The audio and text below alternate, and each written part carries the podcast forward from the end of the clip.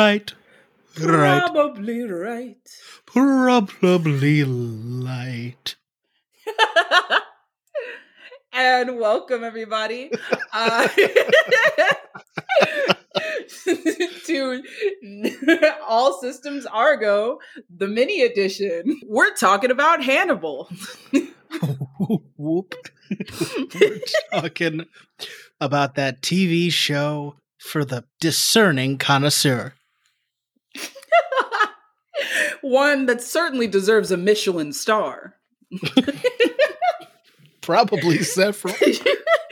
and so essentially, uh, listeners, last week we watched Silence of the Lambs um, on our regular uh, All Systems Argo episode. And so this week we are talking about Hannibal because we noticed that, oh man, I really missed that show. That show was good. And It there were a lot good of show.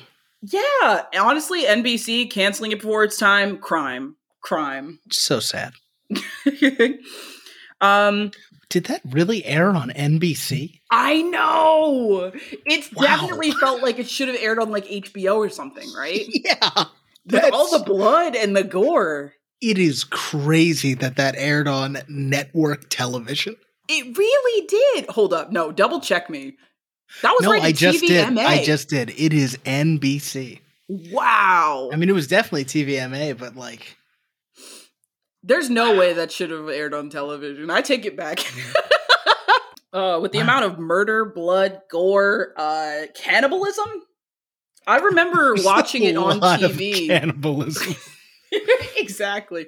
I remember watching it on TV upstairs in my house in our TV room.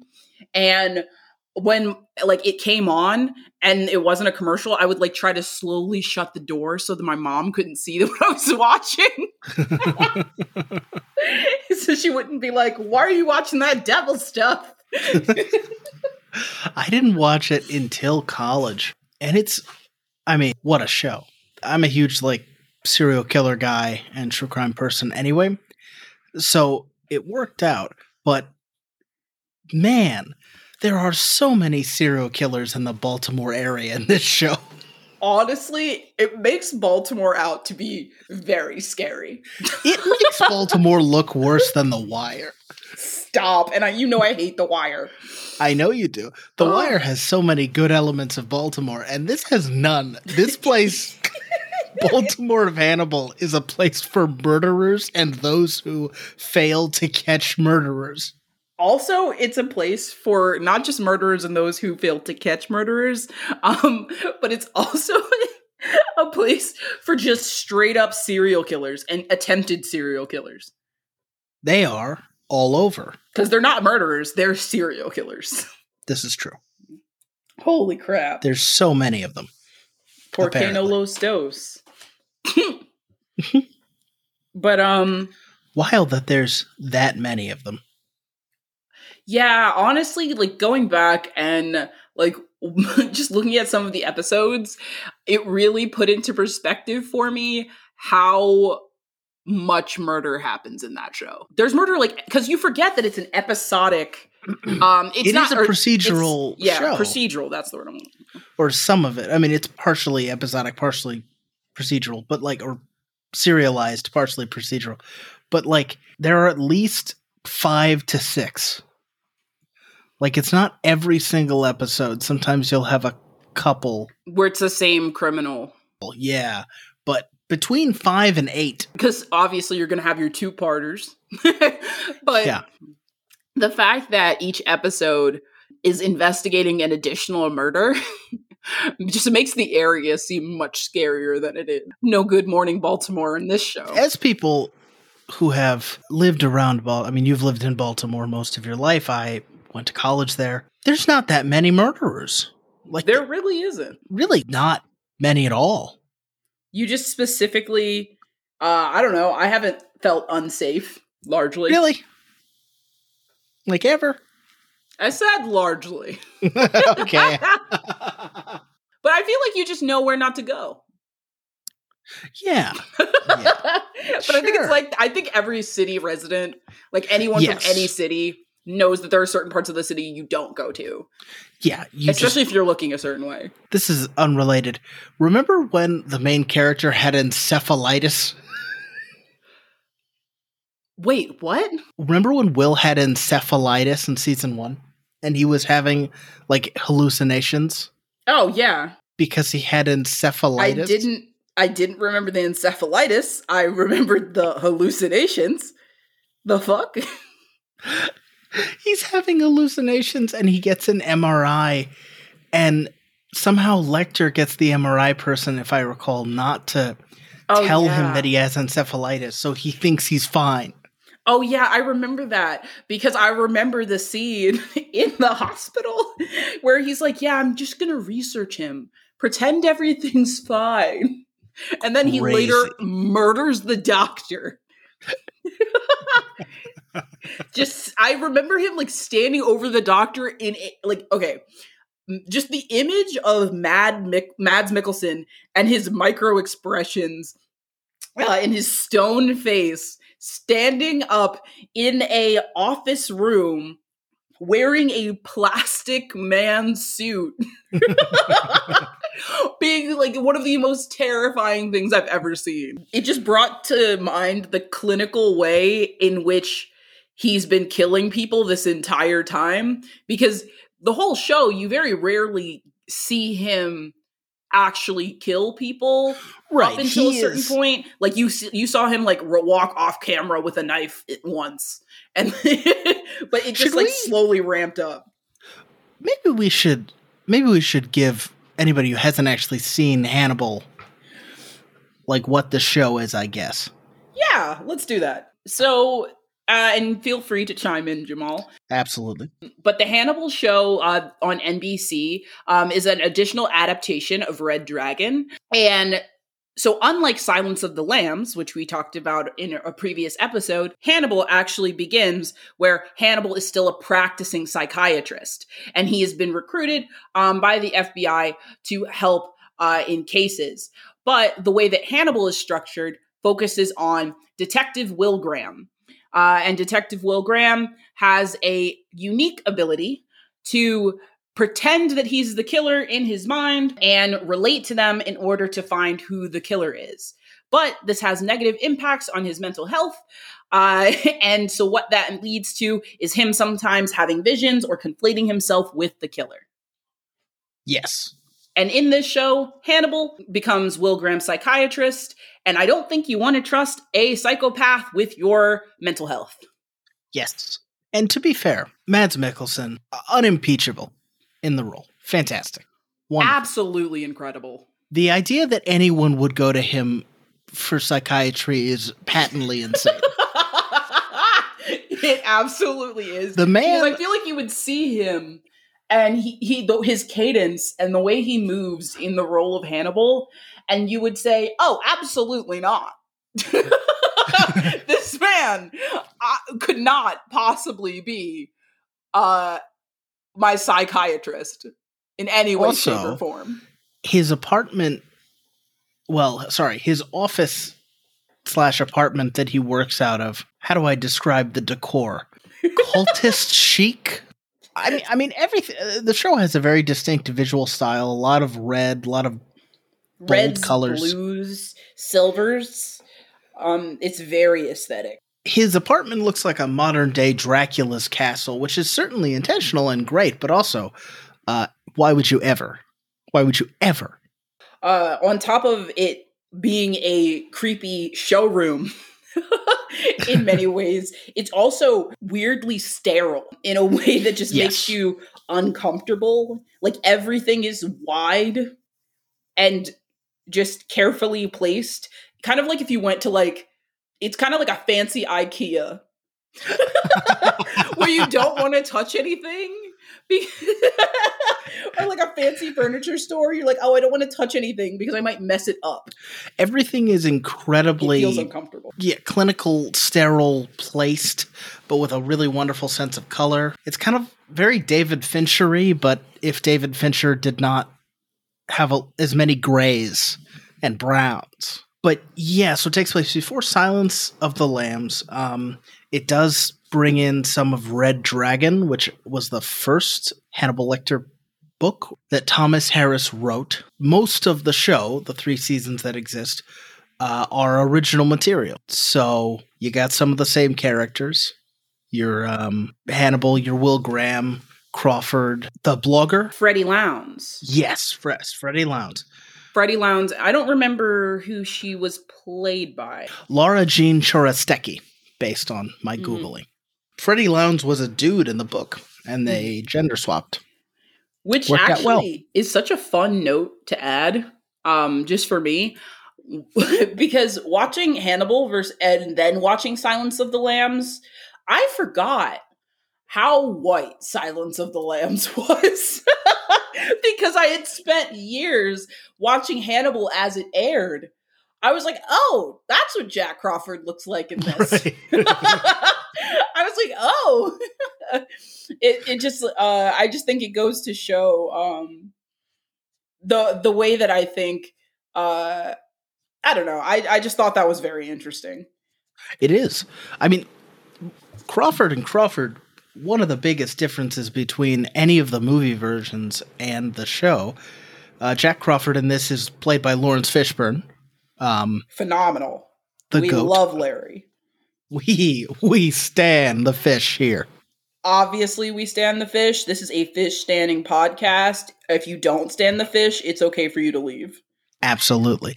And he is not underplaying. It's not a subtle role as played by Laurence Fishburne. Not bad by any means, just not subtle. He definitely plays the hell out of that detective character. the way it feels to me in, in the show is that his Crawford is an FBI agent who got promoted at some point to the head of a department and never really realized it. Yes. Like he he's very good at working Will Graham, but in a way that feels like an older colleague or even a supervisor, but not the head of a department. And he has a lot of those like you said sort of detective instincts. Yeah, and it's shown like within the department when they do show the FBI and the inside of the FBI, the way that he clearly has been there for years and has some sort of sway, but has no official title that goes with that sway. Yeah, he's just he's the head of behavioral sciences, but he's the FBI exists in almost a weird bubble in the show. Mm-hmm. where all of the characters we see don't seem to interact with the rest of the FBI as an agency. Exactly. Uh, at least until Will Graham is accused of being the Chesapeake Ripper, in which case other characters begin to be introduced because they are starting to blame the behavioral sciences division for all of these murders. And they want to blame them and sweep it under the rug. Which, by the way, fair.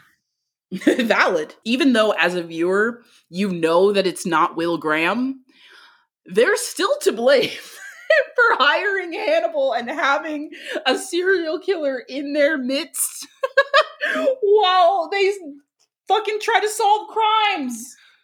So the, the the the like structure of the show, because I think that plays into that, is that Will Graham is a criminal profiler in the behavioral sciences unit.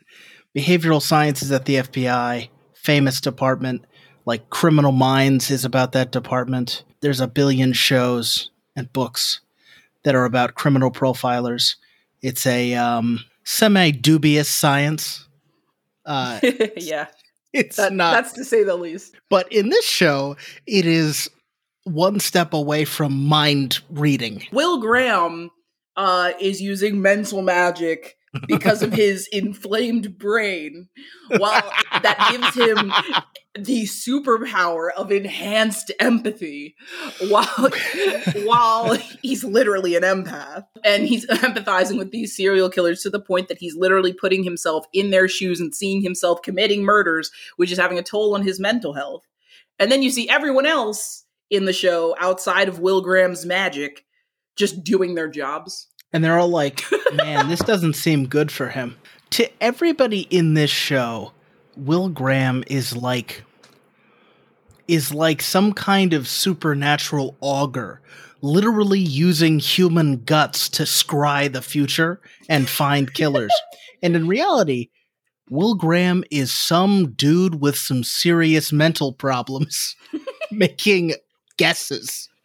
Um, and everybody treats him both as this sort of mythological figure who is the only person who can solve all the crimes in time, while simultaneously everyone recognizes that this is bad for him. He is a ticking time bomb, and he may, in fact, start killing people.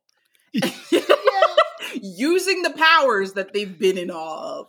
At the end of the first season, and I guess this is a it's a spoiler Spoiler yeah. for a show that came out in 2013. Yeah, and spoilers are not that important for this show. You should watch it in general. Yes, um, it is I mean very it's a beautiful show just visually um absolutely. and even uh knowing what's going to happen does not destroy the experience for you. Absolutely not. Uh extremely gory, exceedingly gory. Do be aware. Holy shit, exceedingly fucking gory. I mean, also, uh, you have Hannibal, uh, forensic psychiatrist, helping the behavioral department. Um, so, of course, this is before Hannibal has been found to be a murderer, and he is helping them catch other serial killers, while also himself being a chameleon serial killer who kills in the style of the other serial killers to hide that he has been serial killing. Yes. And there's so many Hello, serial Dexter. killers with weird methods and weird goals, and he just is like, eh, I'll do it like this guy. It's fine. It's actually pretty funny too because when he interacts with other murderers, you do see him looking down on them in the same way that Hannibal does in Silence of the Lambs. But one of the things that for me sticks out is I don't know if you remember Cello Guy. oh, the oh, guy yeah. who yeah, made, I remember Cello Guy. Oh, Cello Guy. So there was an episode where Cello Guy, aka Tobias, Tobias Budge, uh, he is a serial killer that has a 1v1 with Dr. Hannibal Lecter. I guess they just didn't have compatible killing styles.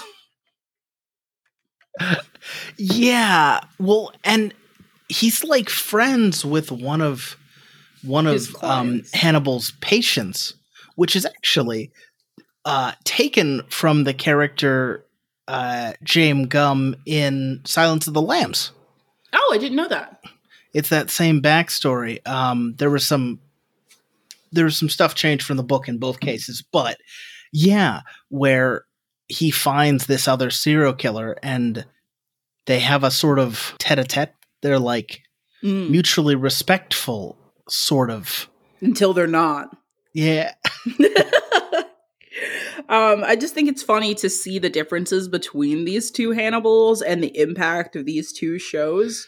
Yeah. Um, all I, because the mind games that are present in uh in Hannibal the TV show are vastly different from the mind games in Silence of the Lambs. Don't you think, Jamal? Oh yeah. I mean, in Silence of the Lambs, right? Anthony Hopkins is already in prison and he's playing it like a I don't know, a cat who's in a cage but is always 1 second away from jumping out and ripping out your throat. So, he's constantly playing with his own image and making himself seem more or less threatening depending and playing the role of sort of always knowing exactly what everyone else is thinking. Whereas uh, Mads Mikkelsen Hannibal is still in hiding. So he's supportive sometimes and commanding and just sort of both a friend and confidant to so many characters. Yeah, watching that is so interesting because when you look at the way that Clarice trusts Hannibal in uh, Silence of the Lambs, their relate their relationship is built on Hannibal has the power. He's helping to elevate you know her career which is something that she wants she does not trust him but also he is the only person giving her information on how to stop this murderer Right. whereas in hannibal the tv show which uh season three is on netflix forgot to mention uh because it did get picked up um and then dropped but hannibal's relationship with will graham is very much one of like care and consideration. He does see uh, Will Graham in many ways as a friend and equal, while simultaneously uh, manipulating him and abusing him. Yes. Oh, and side note, I I think all three seasons were on NBC. Really? Yeah. Um they I remember they switched it to to a different time, but it's on all of them. It's on definitely on Netflix now. Mm. And it I got thought, for some reason, I thought life. season three uh, was produced by Netflix. I would love if they produced season 4. Honestly, But yeah, no, it, it, in both versions, Hannibal seems to find people he respects or likes in a way that he can, because even someone he respects or has affection for, he's still manipulating and controlling. There's no, he's not honest with anyone. the closest he gets is uh, a fellow psychiatrist who Yes, he still Gillian Anderson. exactly who he still then manipulates. Wonderful Absolutely. performance by her, by the way. I think the Hannibal, the, the Mads Mikkelsen Hannibal, feels m- meaner in a way because mm. he's so many of the things he's doing hurt so many of the people close, like closest to him, and we see those consequences play out over and over. I mean, a lot of the show is Will Graham going insane, especially the first season because of Hannibal. Whereas he's a pretty straight shooter with Clarice in the Anthony Hopkins version. Yeah, he definitely is more straight uh, forward in Silence of the Lambs.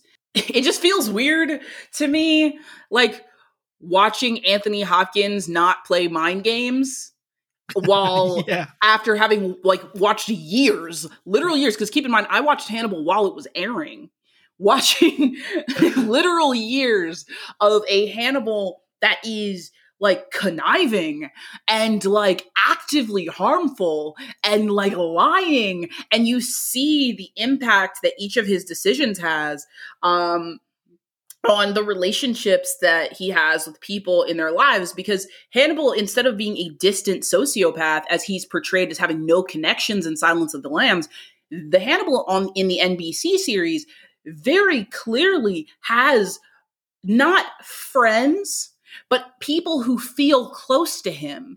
And he like who are associates to him he has active rel- relationships. I don't necessarily want to spoil you know what those relationships look like because that does feel like a spoiler. But he builds active relationships with people and they feel a kinship with him. And so when he does certain things you know that on purpose to hurt them it really hits hard because you're watching him not feel anything about it.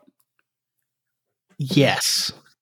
That's a that's a really good point because like in the Silence of the Lambs, the only foils for Hannibal are Clarice and a bunch of idiots or mentally ill well, mentally ill in a more obvious way people.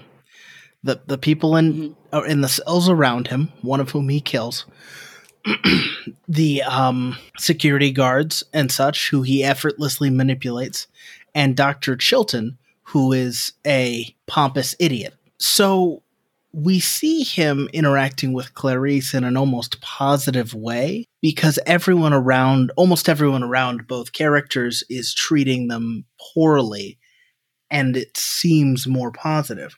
Whereas in Hannibal, yeah, he has all these connections, he has all these other people, and we see him hurting them, and we see them as, you know, three dimensional characters who have desires and goals and are, in most cases, good people or trying to be good people. And then you have Hannibal, who regards everyone else from a place of total arrogance And you see it too in every dinner scene in which he's at the head of the table or serving the food, standing above everyone. And you watch the way he smirks as he feeds these people people. yeah. And the clear power dynamic and thrill uh, that it gives him. Yes. I mean he he really likes good food. He's a gourmand. he Um, elevates these people that he sees as he, he and this is obviously in quotations he quote elevates these rude and awful people that he sees as cattle into uh, exquisite cuisine Yes, and most of the people around him he doesn't kill. Well, his the main characters because he has some respect for them, unless he has to. But the people he eats are nothing. And again, even the people around him, he'll manipulate in many ways for his own purposes or for fun. it's the differences could not be more clear between these two characters like hannibal is a totally different character in the tv series than he is in silence of the lambs Yes.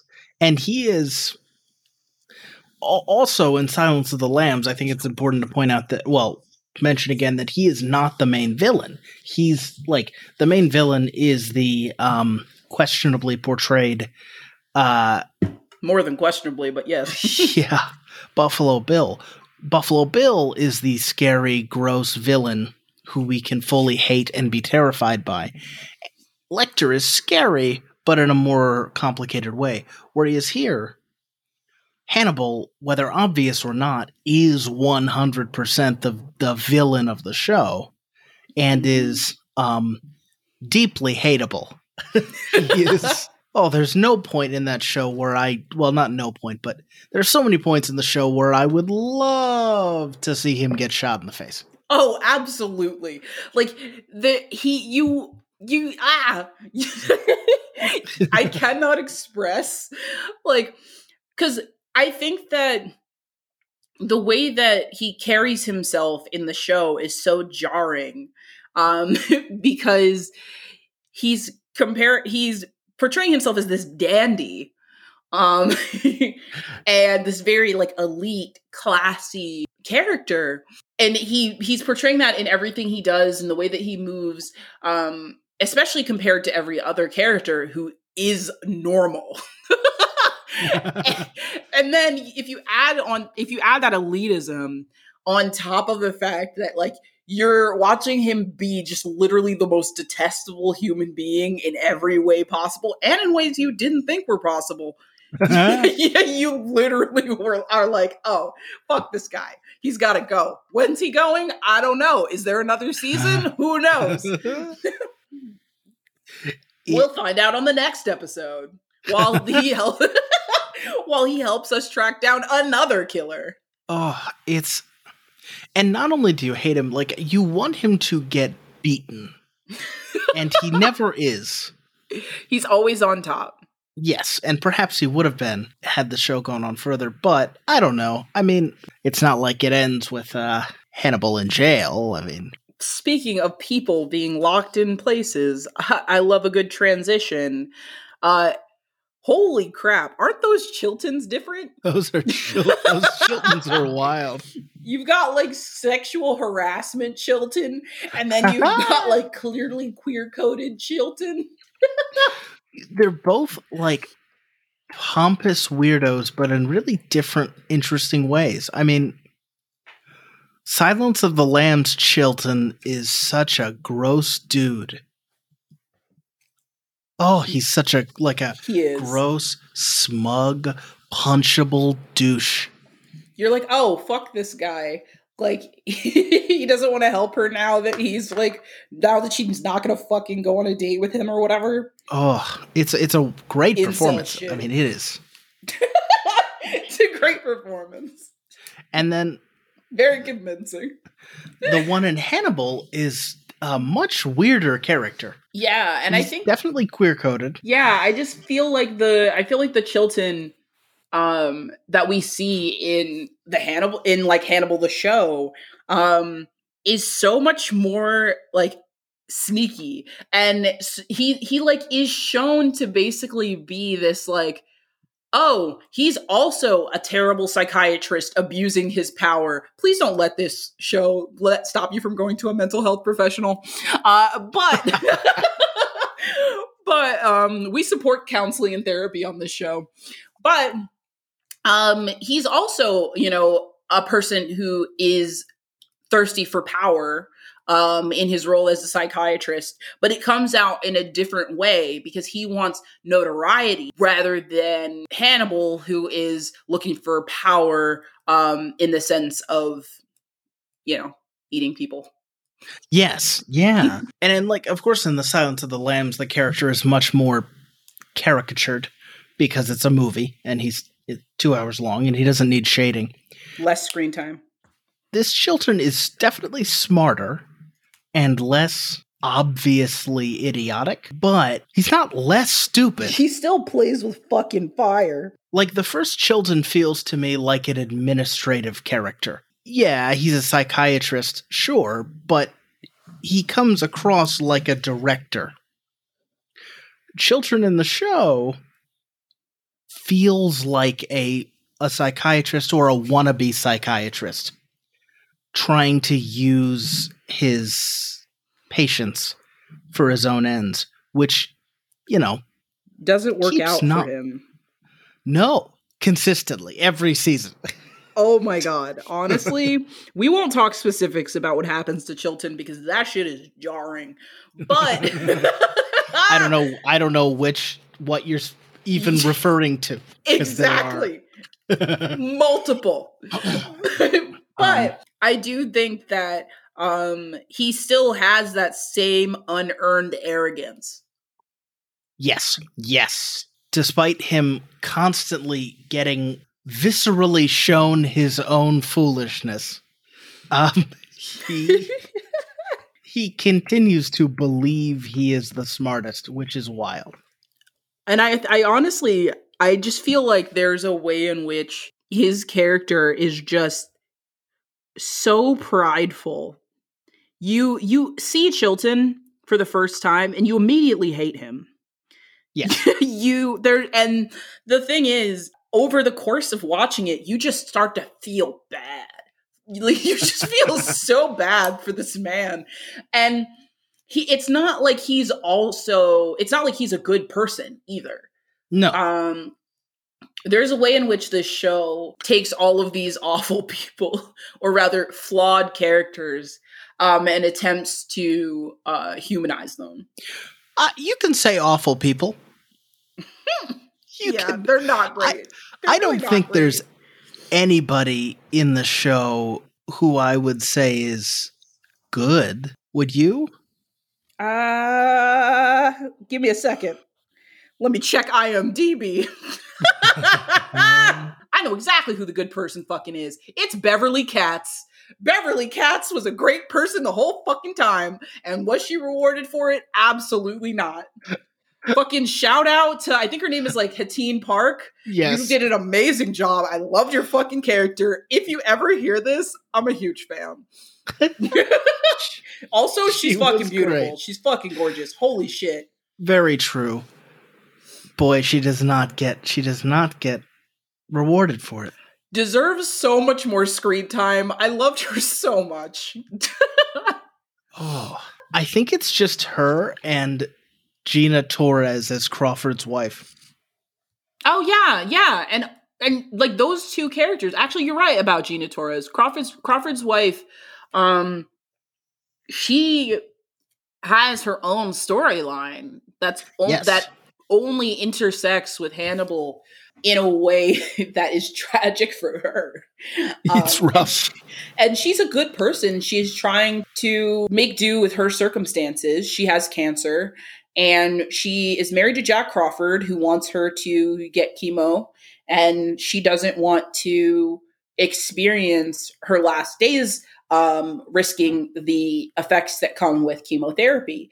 Right. And and so her storyline, she's a good person. She's a complicated person, but she's a good person. Yes. And, you know, has the deep misfortune of knowing Hannibal Lecter. yes. And all of the people who know Hannibal Lecter. And if she didn't know Hannibal Lecter, her life would be better. Undoubtedly. Everyone, everyone's life would be better. There really is nobody who whose life is improved with the knowledge of Hannibal. Not a happy show. Absolutely not a happy show. Um, the imagery of all of the deaths. Um, actually, Jamal, I'm curious. What is your scariest death scene from Hannibal? Because for me, it was the mosaic when the man rips his body out of the when he rips himself as he's been sewn into these other people. He cracks the resin that's been on his skin, rips himself out of the mosaic and runs into the woods. Just the imagery of that was after seeing the mosaic itself from above was so ter from from both in it and from above was so terrifying. Yes. What's your um, scariest? Okay, there's a there's there is a death where someone is inside an isolation chamber, Whew. and um, a spark is lit, Ooh, just the enclosed space and the ooh, that's just really rough. Mm-hmm. Uh, however, strong, strong um, runner up. There's an evil doctor character who kills a nurse. Yeah, um, I remember that. Yeah, with a lot of there's a lot of impaling stuff. She's like, like impaled for our listeners. Holy shit, that was wild. She is found impaled with a variety of different instruments from a like a I don't know, like a um it's a room in a hospital. Like a just a ward, I guess. I don't know.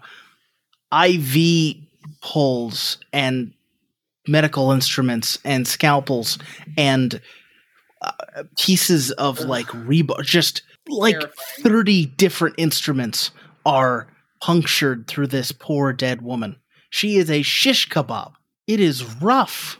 Yeah, I, I definitely think that the show, I think the show is much more haunting than the movie Silence of the Lambs. And oh, it might just be how modern the show is. And because obviously Silence of the Lambs was for its time and still holding till now in many ways very effective in its storytelling and very scary.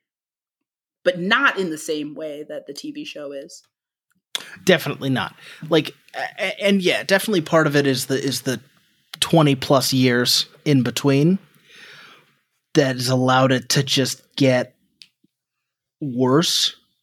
Mm-hmm. but yeah it it there's so much time and the focus of it is so much more well not more but as much on the emotional pain of the main characters as the horrific physical pain of everyone.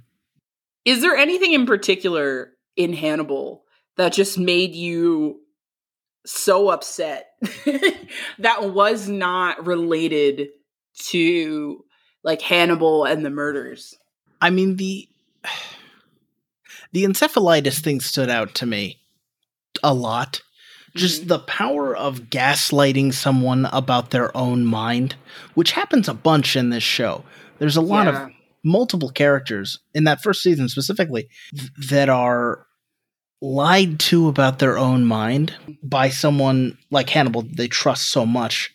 That's a really rough thing to imagine. For me, it was the clock scene. And in this scene, uh, Hannibal has Will Graham, both his patient and the investigator, draw out a clock. And he draws out a clock that shows that his brain has encephalitis and shows that he, like, or at least that there's something wrong. And Will Graham thinks he drew a normal clock. And the way that it cuts yeah to the visual of Hannibal looking at this clock that is totally drawn incorrectly, um, and him acting like it's totally normal. this show portrays gaslighting like nobody's fucking business. It's honestly. a really, really effective tactic. Yeah, I mean it's uh, whoa. Yeah. Yeah, the the the gaslighting is probably the maybe the most commonly used tactic in the show. Like in a lot of ways it's a show about empathy and about how empathy can be used against Yeah. people. And that's a rough thing to watch. And that's not something really that The Silence of the Lambs touches because that's not what it's about. Exactly. I mean, the show is also substantially less feminist than Oh, yes. Silence of the Lambs. It's just not telling a story about that. Exactly. And speaking of, you were going to mention Abigail. Yeah, yeah. Speaking of feminism, women. Yeah, so there's a character um, named Abigail who is the daughter of a serial killer who is dispatched in the first episode, who may or may not have been helping him sort of kill, but in a way where it's very difficult to know how forced or not forced it is. And she ends up growing closer to both Will Graham and Lecter throughout the first season and watching her sort of grooming i think is the only way to describe it yeah. Murder Um, grooming. rather yeah, than murder sexual grooming. grooming. which happened her father already did that to her but to watch her be rescued from that only to be put into the clutches of hannibal Who everyone trusts and sees Yes. as a great and awesome icon who is a psychiatrist who could totally help her through her issues. yes it it is hard it is heartbreaking especially i mean when will graham is deeply invested in trying to keep her safe and just utterly unable to do so and she's used really as a weapon against him I think that this show's portrayal of women is really interesting. I feel I have complicated feelings about it because Hannibal the show is not feminist in a way, in the way that Silence of the Lambs is. Um you have powerful women doing jobs, hashtag girl boss.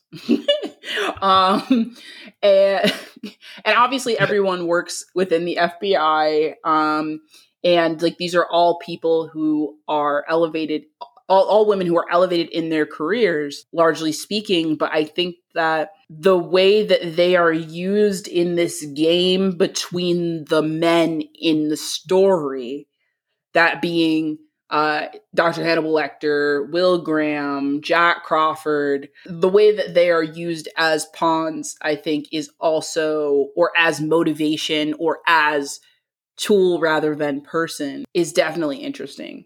Not to say that they don't have characters. yeah they certainly do but yeah it's it's this is definitely a story that is very much about graham and hannibal And so they're Um, pawns in this larger chess game. Absolutely. They never quite feel like even Crawford feels like he has a lot more agency than most of the female characters often get to exhibit. Which it might not sound like it based on what we've been talking about, but female character wise, we've really mentioned uh, Abigail Hobbs and we've mentioned uh, Abigail Hobbs being the um, daughter of uh, the first murderer in the show, the first serial killer. Yes. Um, we've mentioned uh, we've mentioned Freddie Lounds, who runs a blog um, online focusing on murders in the area, arguably but not so arguably exploitative. yes. Um, um, and we've mentioned Hannibal's uh, psychiatrist friend, Dr. Bedelia, played by Gillian Anderson. But there are more women in the show, and they do have a large impact, and you do see different personalities, but they are within this chess game that the sh- and within the narrative that the show is playing. Not saying that that's a bad thing, um, because obviously I love and enjoy the show, and I love and enjoy these characters, but saying that their agency sometimes seems limited. Absolutely. And it, it is interesting that we have not talked about arguably the biggest female character in the show, Exactly. Alana Bloom, because she's one of the least interesting. She is the character who uh, is the love interest for Will Graham, and the relationship that she has with Will Graham, Dr. Lecter, Jack Crawford is one that is not unfamiliar to anyone who's seen a love interest character in any movie ever. Yes. Yes. and she, I mean, she has a lot that she does. I mean, she, especially in the later seasons, and Mhm. she is also a psychiatrist like everybody in this show. yes. psychiatrist. But yeah, especially at first, she really does fall into that spot in the story. And I think she only breaks out of it really partway through uh season toward the end of season two and in season three. And not and uh and it's not to say that she's not a you know important character because obviously she's very important to the narrative and very important to the story but it is to say that you know your most prominent female character is not one that interests the audience Yes. because she doesn't have a character that's discernible from char- from female character love interests in other movies. Yeah. Uh, and which is so distinctly different from watching Clarice yeah, who and is the way the world looks at Clarice. yes, in a story where Clarice is the main character and we're seeing the world through her perspective. Yeah, I honestly I'm still surprised by the way that Silence of the Lambs was filmed and directed. Yeah, it, it is it is well, I mean, and some of that of course is to is comes from the book as well, but it's a striking focus point, especially for a movie from 1991. Even now, compared to something like Hannibal, which is very much a dude story. I mean, obviously, we would recommend it unless you are not into gore, which um yeah, well, Yeah, or if you can't handle watching the level of gaslighting in the show, I wouldn't blame you. it's not a fun show. It's not fun. Well, it is fun. It's fun and it's beautiful. yes. But holy shit, is it dark? It, every time you have some fun, the show reminds you of the humanity of the characters. Um, and brings it right back down to earth. yeah, which is, I think, one of the strongest element, maybe the strongest element of the show. That it is so beautiful and it is so crazy. It is so over the top insane, but it has this really grounded connection to its characters and a real empathy for nearly everyone, and how that just keeps you connected to it. And I think that's actually a really great note um, to kind of transition to something a little lighter. um, because I think that really sums up the feeling of Hannibal um, versus Silence of the Lambs. So, hey, Jamal. What's up? Did you know that back in the day, in ye old 2013, Hannibal fans had a fan base name, and that was called Fannibals. Oh man. it was the worst fan base. Oh man. That's That's a rough one. We lived through it. We survived. That It's so bad. Hannibal. That it seems like you're trying. Oh, it's so bad. I mean, Ugh. bless him, but well, as a proud Fannibal, I mean, this must be great for you. that name was so terrible. It was terrible then, and it's terrible now. Hannibal the Fannibal. Oh my god! And there were just like there was so much like eat the rude merchandise. Like I do remember Eat the Rude being a thing. There was so much Hannibal merchandise because people were not getting it. like this is bad. Like There I'll was- skip over Mad Mikkelsen too, but not for this specifically.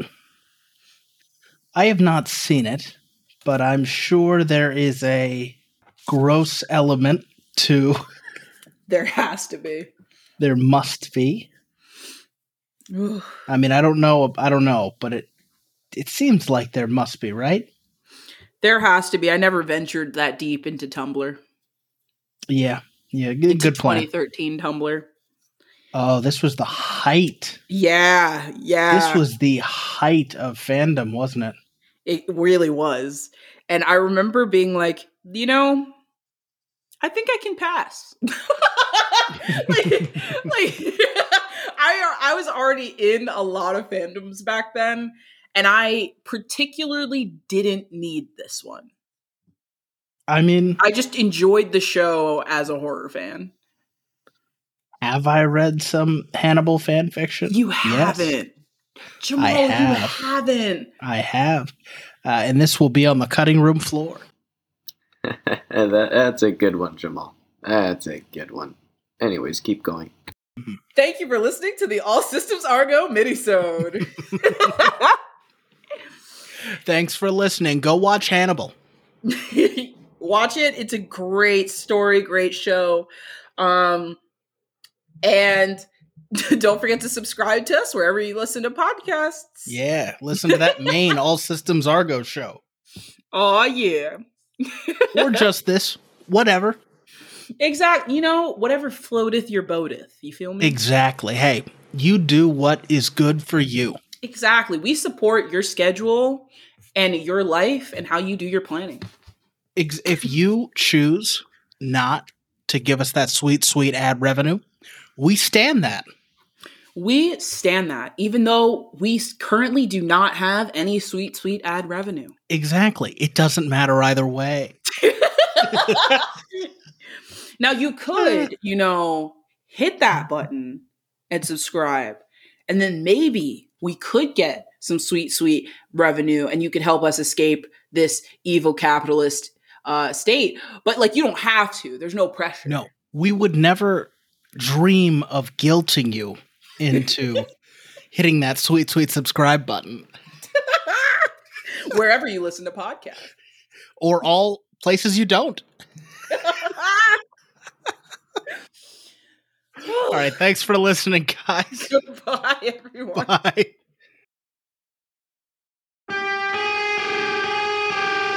Hey everyone, it's Jess.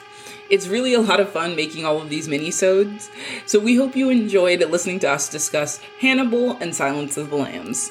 Share your thoughts with us by following at the Argo Rule on Twitter, Instagram, and Facebook. All Systems Argo was edited and produced using Alitu and Audacity. The music in this episode was 13 by Cathedral of Chemical Equilibrium. All Systems Argo is produced by Ian White, Jess Hassell, and Jamal B. Behringer. A big thank you to Ian for their editing work on this episode.